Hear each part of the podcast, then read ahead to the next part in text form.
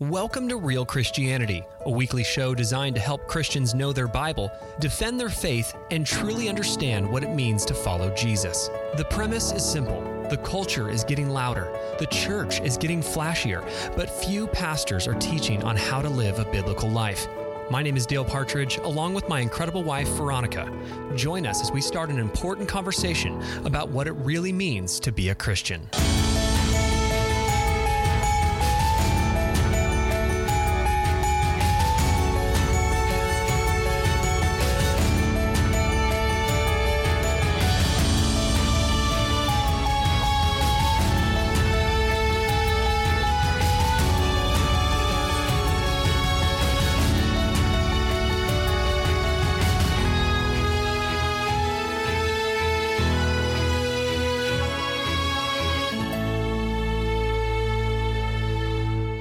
Welcome to Real Christianity. Today we are talking about can an online sermon really be church? In the wake of the coronavirus, many uh, Christian churches are having their congregations do online church or online sermons as their church experience. And it's causing us to ask the question can an online sermon really be church?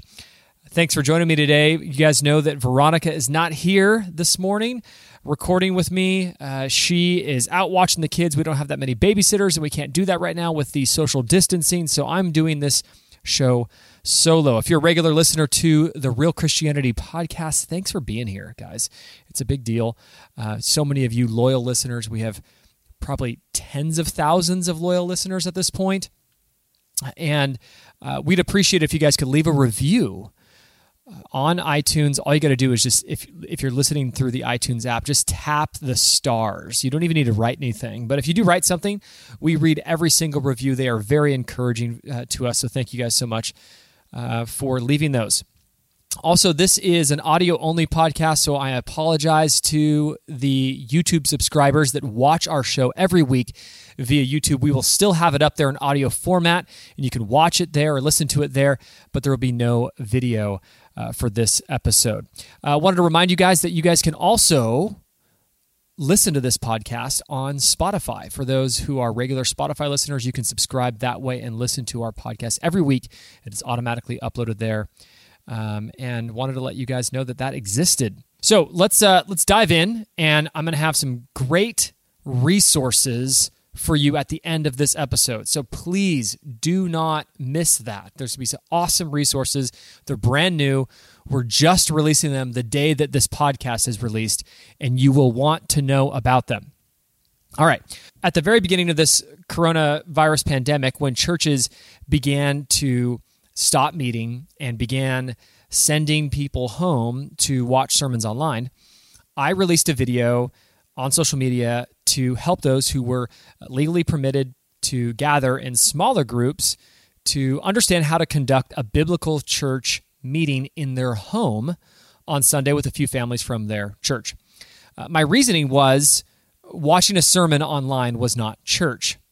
And wow, that statement made people very upset.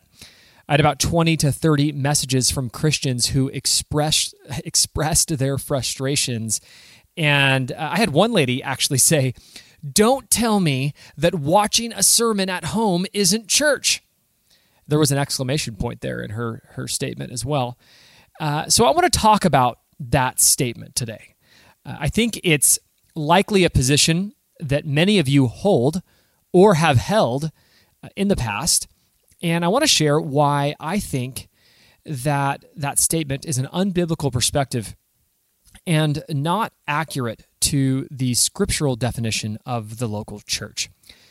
And so I'm going to begin with an analogy. So imagine if a man and a woman uh, had sex, and then the woman said, Don't tell me that sex isn't marriage. Well, I, you know, I would say, well, sex is a really important part of marriage, but sex is not marriage. In fact, marriage is much more complex than sex. It requires a commitment before God, it requires gender roles, it requires love and sacrifice and pursuit. Uh, it also requires romance and fidelity and spiritual leadership and a host of other aspects. In addition, a good marriage generally produces children and family and a home culture and trust and a variety of other realities. So to say that sex is marriage is a very superficial and almost silly statement. The same is true when someone says that watching a sermon is church. Now, sex in a marriage is critical, just like sermon uh, or a sermon at a church is critical. But just as sex is not marriage, neither is a sermon what makes a church. And like marriage, the church is complex and it's robust. It's far more than a sermon. But uh, I can't actually blame most of these people that are writing me these comments, and this lady especially. I can't blame most of these Christians for holding this perspective. And why? Well, uh, the Western church, you know, you guys are aware of this. You're a part of this society. The Western church has absolutely, both directly and indirectly, taught churchgoers that church is a sermon. You know, we've built an institution where the sermon is the center of the church universe. Uh, essentially, we, have you know created what I call audience Christianity, and this is when we take uh, the contributor model of church found in the scriptures and turn it into a consumer model of church that we are seeing in our modern era. We basically created a church to be an event and in that event, we have inactive spectators who sit in a chair or a pew and watch church or watch a sermon or watch a band. And this is, again, the heart of the modern church experience. It is infotainment driven. And so, why should I be shocked when someone yells at me from their couch that watching a sermon online isn't church? You know, why, or saying that, that why should I be telling them that watching a sermon online isn't church? Um, I shouldn't be shocked. She's probably been taught this her whole life. Her experience has definitely taught her that, uh, probably for many years. But the truth is, th- the church gathering is much more than a sermon. It's regularity. Uh, the church is commitment. It's membership. It's communion. It's baptism, it's corporate worship, it's government, church government, right? Through elders and deacons. It's church discipline, it's gender roles, it's uh, the exercising of your spiritual gifts, it's corporate prayer, it's biblical order, it's uh, accountability to scripture, it's uh, protection from doctrinal heresy, it's fellowship with one another. It's mutual ministering through relationship. It's giving and receiving. It's meeting the needs of the saints. And yes, it's the preaching of a sermon. But to diminish the church gathering that happens every week in your hometown to merely watching a sermon and maybe singing some songs from your couch, in my opinion, is a great insult to the doctrine of the church found in Scripture. I think it would also offend the thousands of martyrs who gave up their lives so that we here in the West can meet in person without religious persecution. Now, we're obviously in the middle of a unique time with the coronavirus pandemic that is limiting us from gathering in person. And while a local church can accommodate, you know, missing a few weeks uh, you know, of gathering together in person because of public health, because we care for the elderly and the compromised, because we're called to obey the government as long as they don't cause us to sin. Um, online church is not something, however, that can be sustained for too long without drastically affecting the health of a local church or a health of the flock. And I say this because the church is a living organism with living stones, and the health of the flock is dependent upon the interpersonal relationships and fellowship within the local context. In fact, you know, I would say many of the New Testament commands for how Christians are to behave with one another are difficult, if not impossible, to obey if Christians are not regularly gathering in the local church together. Now, this is just my opinion that I'm going to share, but I don't think pastors are realizing how deeply this pandemic is going to disrupt the church going forward. Now, uh, many pastors are hoping church just goes back to normal in a few weeks. Um, and it might. Um, I don't expect that it'll go back to normal, at least not that quickly. I think it'll go back maybe eventually, but the speed of that return depends on a lot of things. Uh, for example, uh, churches in New York City, where they're having tens of thousands of coronavirus cases, uh, will likely not be back in action as a church for much longer than maybe a church in the Midwest that has very few uh, cases of the coronavirus. Now, yesterday, uh, President Trump stated he wants to see public life come back by Easter. And he included uh, churches in his uh, statement. He talked about how he wants to see churches get back by Easter, get together, fill up these churches. But again, even if churches were legally permitted to gather by Easter, I think it's unlikely that we're going to see the crowds that we usually do during this time. Uh, for churches, that's a big deal because Easter is generally the largest giving day of the year. Um, now, you know they they're not likely going to see a couple other things, uh, and this is something that's really important. So pay attention here. They're they're likely also not going to see the older population and the immune compromised population return for some time, if ever. Um, maybe maybe much later. Uh, but we have, for example, an immune compromised situation. I guess it's a respiratory compromise situation. My son is got a narrowed trachea, um, and he ends up in the hospital even when he gets a cold. And so, the idea of getting into a crowd of people right now or anytime soon doesn't seem appealing to me. It doesn't seem wise, actually, to me. Um, at the same time, I know God's sovereign. You guys heard my episode on the coronavirus, but we're there's God's sovereignty and then there's man's responsibility to be wise, and we have to sit in the tension between those two realities. But since the church, um, you know, has made people comfortable in the idea of you can watch church at home, just watch the sermon at home.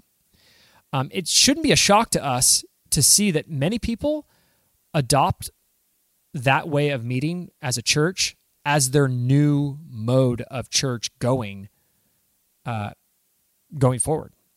I don't think this should shock us, especially to see the older population and those that have an immune compromised individual in their family doing that. Now, what's scarier about that for churches is that the older population is generally the group that gives the most. And if they don't return uh, back to where they were in the frequency and in the capacity that they were prior to the coronavirus, we're going to see a drop likely in giving that could cause many of these small and medium uh, sized churches to, uh, you know, financially struggle if not close their doors. Now, again, I don't think any of this is a shock to God. In fact, I, I believe that the Lord is ordaining and even directing this disruption in the church that it might purify the flock and bring him glory. But the question a lot of people are asking, uh, and I get this regularly, especially like the last couple weeks, uh, and I'm getting it more and more from the older population. And again, with those people that have an immune compromised family member, is how can Christians meet in a way that upholds the fullness of the biblical church experience while protecting themselves from the potential health risks of larger crowds? So, this is an important question. Um, and because the, the current online solution is, again, insufficient as a long term solution, and is very isolating for the individual Christian. Again, we are a body. That's how the scriptures def, uh, define the church. We're a body, and that means that we are connected, and we need to find a format that permits uh, that permits connection without permitting or inviting the health risks associated with larger crowds, especially during this era of time that we are in right now. Now, as many of you guys know, um, Veronica and I serve uh, and lead a biblical house church planting ministry called relearn.org. And we've been gathering as a church of five to 15 families for about seven years now. And I say five to 15 because just over the last seven years, sometimes there's 10 families and a family needs to move away. And sometimes there's seven families, and sometimes we're packed for two years straight with 14 families. But over the past few weeks, I've been just mentally overwhelmed with trying to help people figure out a solution uh, during this coronavirus pandemic. And I've been working around the clock to try to prepare a few resources for those of you who feel that the Lord is calling you to a more intimate expression of church. And interestingly, um, I wanted to point something out. I thought it was fascinating. I'm seeing a correlation between homeschooling and home churching. And the more that people find themselves comfortable with homeschooling, uh, the more I'm seeing people find themselves comfortable with home churching. And they drive from the, the kind of similar causes. Uh, the, the reason you know people don't like public school is the you know the size, the lack of attention that's given to their child. Um, they also don't like the risks of school sickness, um, the uh, government management. Um, they don't like the school shootings. Um, and the same is true for churches. You know, many are looking for smaller, more intimate uh, gatherings of people. They want it to be safe, a safe place from sickness and from church shootings, which have somewhat been a thing over the last several years. I want you guys to know that I'm I'm not anti-institutional church, not at all. I actually think there are many great biblical churches who meet in traditional church buildings, um, and they might be coming they might be becoming more scarce, uh, but they do exist. I think they're harder to find in today's culture, but uh, they are there, and I am in full support of those biblical churches. Uh, however, you know, in our ministry, our hope is to keep that same biblical ecclesiological um, integrity that you would see in a doctrinally sound traditional church in your city and move that into the format of a home with a handful of families and or singles. And so this week we're releasing three really important resources for those of you who are interested in exploring the idea of planting, starting, pastoring uh, a biblical house church. And so I'm going to tell you about these three things and where you can find them. So, first is a free, and again, I, it's really free, 10 uh, page PDF that's called The Basics of Biblical House Church. And it's a, it's a beautiful little document that I wrote and spent several days writing. Uh, and I cover the seven fundamentals of a healthy house church. And I also, on the last page of it, I include the order of worship template that we use at our house church that really creates the structure for how we meet inside the home. And uh, you can get that at relearnchurch.org forward slash house and you can download that if you fill out the form. Please fill out the form with your your real information. Don't put like your spam or fake email or that kind of stuff. Just put in your real information. We want to know who you are and so that we can support you. The second resource that we're releasing is um, a new 110 page book that I just finished. I've been working on this for about six months, titled House Church the subtitle is The Doctrines, Convictions, and Order of Worship of a Biblical House Church. And that's uh, only $12.99 if you buy it from our store or uh, buy it on Amazon. You can also get it uh, on the landing page that I just mentioned, relearnchurch.org forward slash house. You can get it as a PDF there for $9.99 and just download it immediately if you want to. Um, if you uh, want to support our ministry, buy it from our ministry's website. The links are there. Again, you just go to relearnchurch.org forward slash house. And this little book is going to be an awesome um, foundation for you to understand the doctrine and how a church should operate in a home. When we talk about the idea of relearning church, we don't mean relearn the ecclesiology. Uh, we don't mean relearn biblical church. We mean um, take the same historic evangelical ecclesiology that you would see in any great church and relearn the format, relearn how to apply that doctrine in a home. And that's what we're trying to do. And so we, we break that down in that book. And it's a great little resource and it's a great way to support our ministry. Third, and this is probably what I'm most excited about, we just launched our all new biblical house church planting school at stjustins.org. And that's S T Justins, plural, dot org. Uh, and this is a one year seminary grade online diploma of ecclesiology, and it's a program for men. And classes are not going to start for several months, but the wait list for open enrollment is open today. And so if you're interested in planting a house church and becoming a house church pastor, that's what this is for.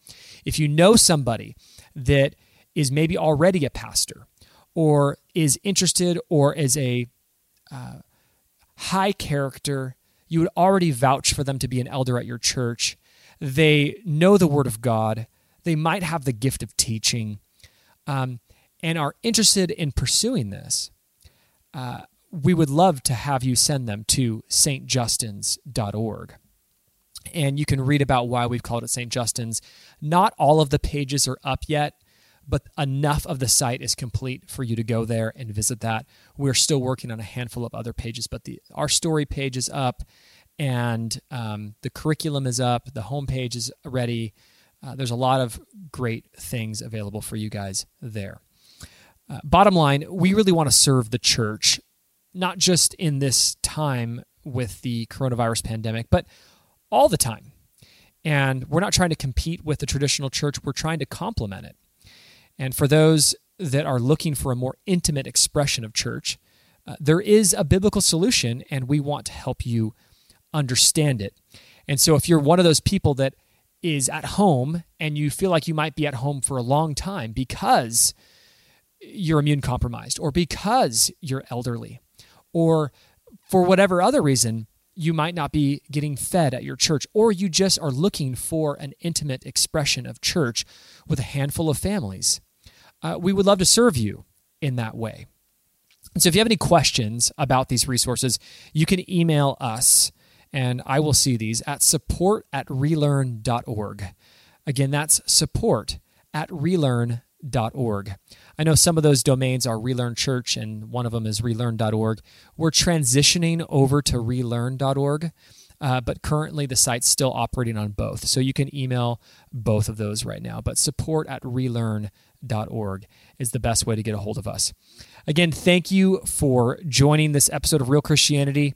Uh, I pray that the Lord bless you and your church with wisdom in these very strange times. We'll see you guys next Wednesday. Take care. Thank you for joining us on this episode of Real Christianity. Real Christianity is an audio ministry of relearnchurch.org.